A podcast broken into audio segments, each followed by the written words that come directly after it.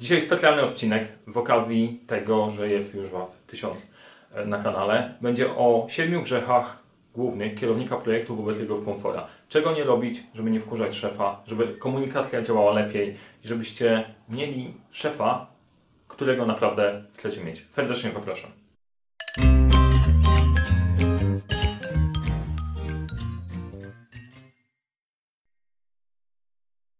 Cześć, nazywam się Mariusz Kapufta. Uczę jak rozpocząć i kończyć sukcesem projekty w świecie, w którym brakuje czasu, brakuje zasobów, za to nigdy nie brakuje problemów i pomagam te problemy rozwiązywać.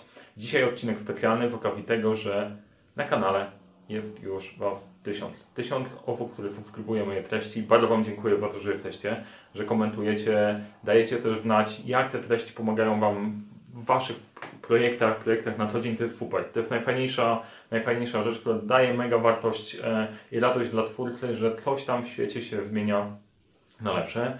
I w okazji tego tysiąca, tej magicznej, magicznej cyfry, którą zrobiliśmy stosunkowo szybko, e, opowiem Wam o siedmiu grzechach, które popełnia kierownik projektu wobec sponsora, czyli osoby, która wleka mu projekt. To jest mega, mega ważny odcinek, mega, mega ważna, ważna treść, bo bardzo często decyduje o tym, jak Wy będziecie postrzegani i czy będziecie w stanie wpływać efektywnie na projekt, sterować nim i działać. A zapomniałem, na koniec będzie konkurs. Na koniec będzie konkurs w okazji e, tego magicznego tysiąca. Będzie do wygrania domek z drewna, więc zostańcie ze mną. Idąc do merytoryki, tych siedmiu grzechów, siedmiu grzechów popełnianych przez kierownika projektu wobec, wobec sponsora. E, czemu siedem? Wybrałem takie siedem e, najważniejszych z badania, które prowadziłem kilka lat temu e, w relacji sponsor-kierownik projektu. Przepytałem członków zarządu, ludzi bardzo wysoko w organizacji na poziomie dyrektora operacyjnego, e, co najbardziej ich denerwuje, jeżeli przychodzi do nich kierownik projektu, e, który za ten projekt jest odpowiedzialny. E, I tak, jedziemy, jedziemy po kolei. Jest ich tysiąc. Z, tych, z tego tysiąca siedem jest kluczowych, kluczowych i bardzo ważnych. Pierwszy, kierunek. Kierownik projektu nie wie dokąd zmierza. To jest błąd numer jeden.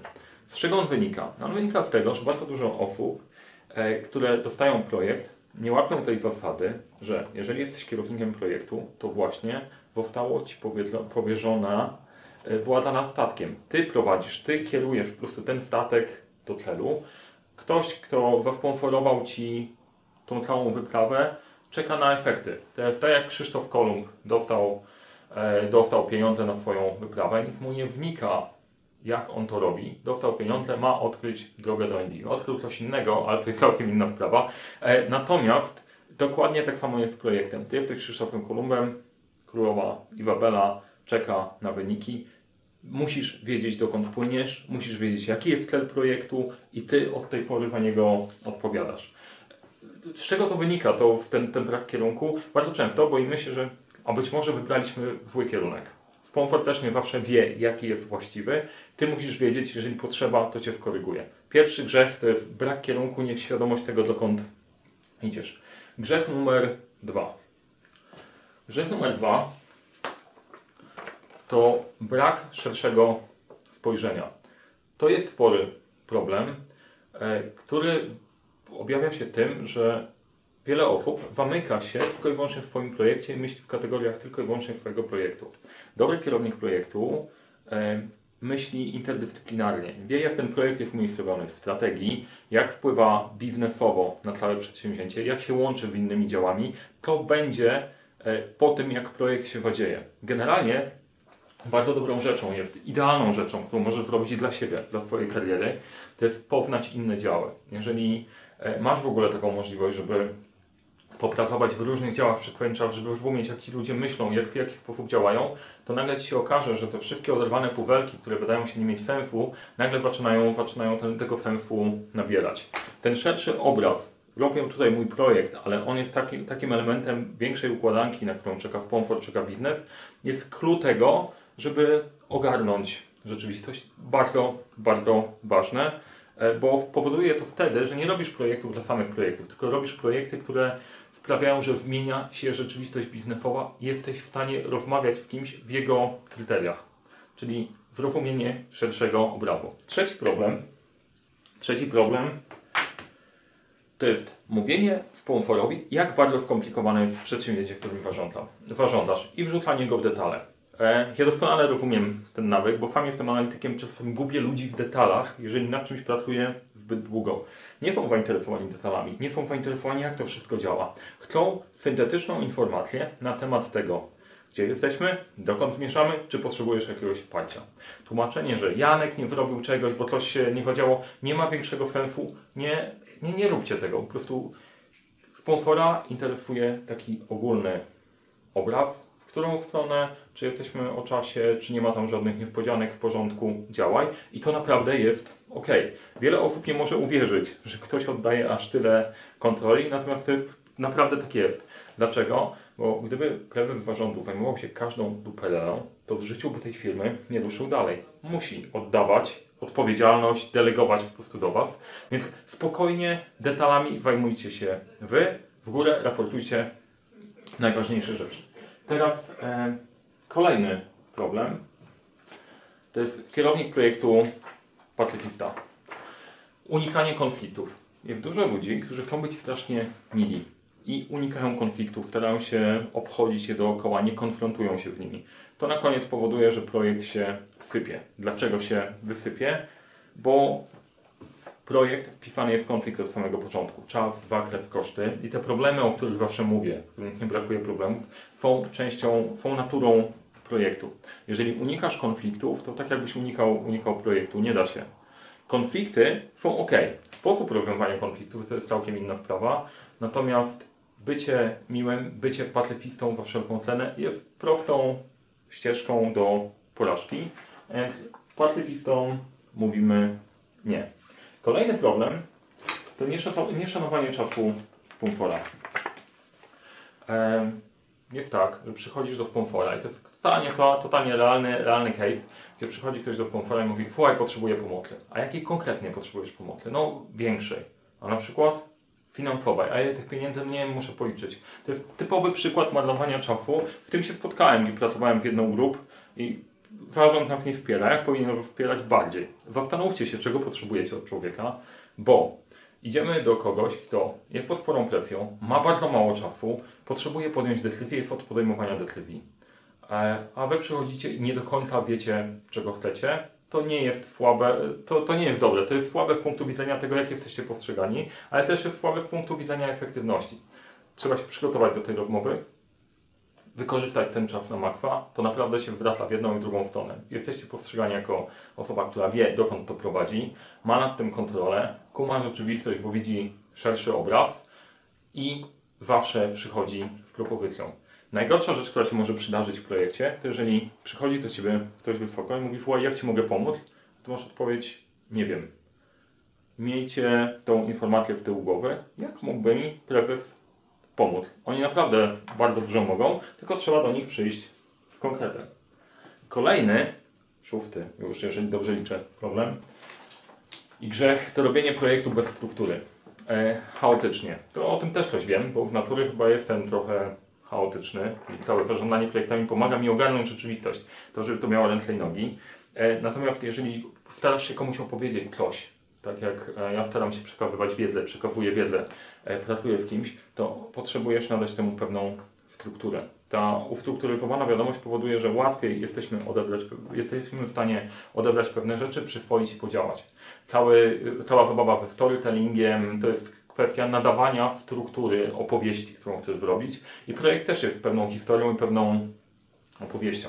Poza tym wyobraź sobie sytuację, że masz szefa, który ma, ma spotkać się z kilkunastoma kierownikami projektu i, i przejrzeć każdy projekt. Jeżeli tam nie ma spójnej struktury, każdy przychodzi z czymś innym, inaczej tym opisanym i po prostu ty za każdym razem musisz szukać kluczowych informacji, gdzie jest mój budżet, gdzie są pieniądze, e, gdzie jest e, postęp, gdzie są ryzyka, no to po prostu marnuje czas. Jeżeli nadamy strukturę, to po pierwsze masz sensowną informację, nie marnujesz czasu swojego sponsora i widać, że masz nad tym kontrolę. Struktura jest ważna, nie tylko dla samej relacji ze sponsorem, ale w ogóle dla całego projektu. Jakkolwiek by to nie sexy brzmiało i nie fajnie, to jest number one. I dochodzimy do grzechu numer 7. Grzech numer 7, który to może być z listy tysiąca. Weźmy Pinokia. Nie wiem, czy oglądaliście kiedyś doktora Hausa. Jeżeli nie oglądaliście, to warto nadrobić. Doktor House ma pewną bardzo fajną zasadę przy diagnozowaniu pacjentów. Jeżeli oglądaliście ten serial, to wiecie. Jeżeli nie, to Wam powiem. On zakłada, że każdy kłamie. Wszyscy pacjenci kłamią. E, Nie chcą powiedzieć prawdy z jakiegoś tam powodu i to nas prowadzi do grzechu numer 7, powytlenowania prawdy. Ja to nazywam powytlenowaniem prawdy, bo z tym kłamaniem i mówieniem, e, mówieniem sponsorowi nieprawdy to różnie bywa. Najczęściej staramy się w jakiś sposób opakować trudne informacje, konflikty albo fuck-upy, tak żeby dać znać, że coś jest nie tak, ale żeby to sponsor się nie domyślił, ale żeby nie było na nas, że my coś wkopaliśmy i popsuliśmy, nie? I to się zamienia wtedy w taką grę, no weź się domyśl, że tam coś jest nie tak. E, Człowiek nie ma czasu, więc albo się domyśli, albo się nie domyśli. A najgorsza rzecz, którą można zrobić, okłamać sponsora. Przekazać mu złą informację i nieprawdziwą informację. To jest po prostu zbrodnia w tej relacji projektowej. Dlaczego? Zastanów się na poziomie sponsora, czego on potrzebuje. On potrzebuje informacji, żeby podjąć sensowną decyzję. Jeżeli dostarczasz mu niewłaściwych informacji, on podejmuje złe decyzje, pakuje się w problemy. Jeżeli go nie informujesz na bieżąco, to wybucha mu to w twarz i ma jeszcze więcej problemów, oprócz tych, które ma na co dzień. Jakbyś się czuł? Totalnie niefajnie, nie? Więc kwestia powyclonowania prawdy to jest numero uno. Nie można tego robić. Nie można. Po prostu nie ma sensu kłamać sponsorowi. Lepiej powiedzieć prawdę, odpowiednio wcześnie, żeby sponsor mógł zareagować i rozwiązać problem, niż trzymać się do ostatniej chwili, mówić, że wszystko jest ok, tak żeby w ostatniej chwili wybuchało w twarz. Żaden sponsor, żaden prezes, żadna osoba wysoko nie lubi niemiłych niespodzianek. Tak jak wszyscy ludzie, ale oni tym bardziej, bo te niemiłe niespodzianki kosztują naprawdę sporo. Lepiej powiedzieć już teraz, w ten projekt włożymy milion więcej, niż mówić, a wszystko, wszystko w porządku, żeby na koniec się okazało, że nie ma skąd tego wziąć i musimy się tłumaczyć, tłumaczyć z totalnej, z totalnej porażki. To by było 7 grzechów. Czyli po pierwsze, brak znajomości kierunku. Po drugie, brak spojrzenia na szerszy obraz. Po trzecie, tłumaczenie, jak skomplikowane są rzeczy, którymi się zajmujesz. To jest Twój problem jako kierownika projektu. Nieszanowanie czasu sponsora. Unikanie konfliktów. Działanie bez struktury. I ostatnie, przekazywanie nieprawdziwych informacji. To jest 7 z 1000. E, Zwracajcie na to uwagę, dzięki temu będzie Wam się po prostu naprawdę lepiej, lepiej żyło. E, I naprawdę ludzie wyżej oczekują po prostu ci najlepsi. I prawdziwi liderzy oczekują sensownych e, informacji. A teraz idziemy do konkursu. Do tego, co można wygrać z okazji tego tysiąca. Domek z drewna.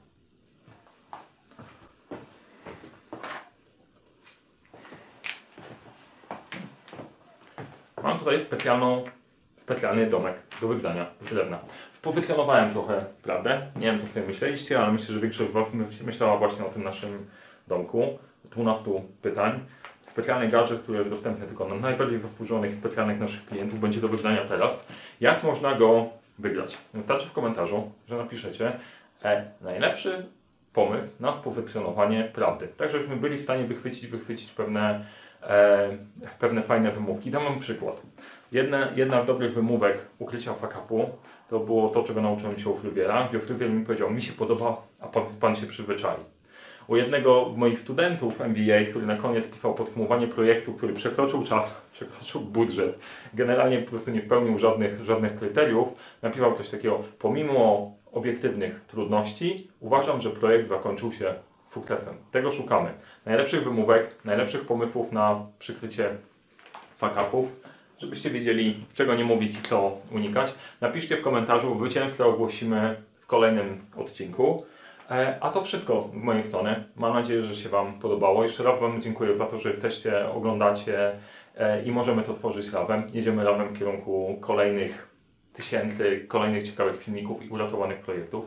Jeżeli podobał Ci się ten odcinek, daj lajka. Jeżeli interesuje Cię ta tematyka zarządzania projektami, zarządzania w ogóle, zasubskrybuj ten kanał.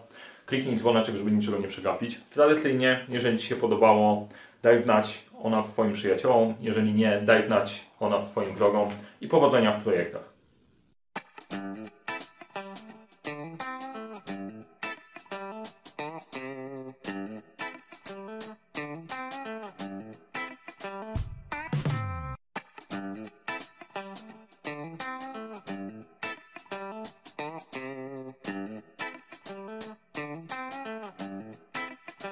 Hej, hej, hej!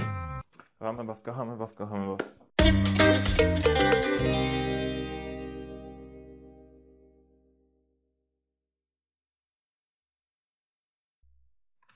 Jeszcze na koniec, zanim wrócisz do popełniania grzechów, o których mówiłem, nie żartuję, ty nie popełniasz tych grzechów, to na pewno to się przydarza tylko ludziom, którzy nie słuchają tego podcastu. Na koniec nietypowa propozycja, tak naprawdę w drugą stronę, bo dla nie kierowników projektów, tylko dla wyższej kadry menedżerskiej. Czyli dla tych, którzy na co dzień zarządzają firmami, zarządzają dużymi zespołami, mają na sobie dużą odpowiedzialność i chcieliby być lepszymi sponsorami dla projektów.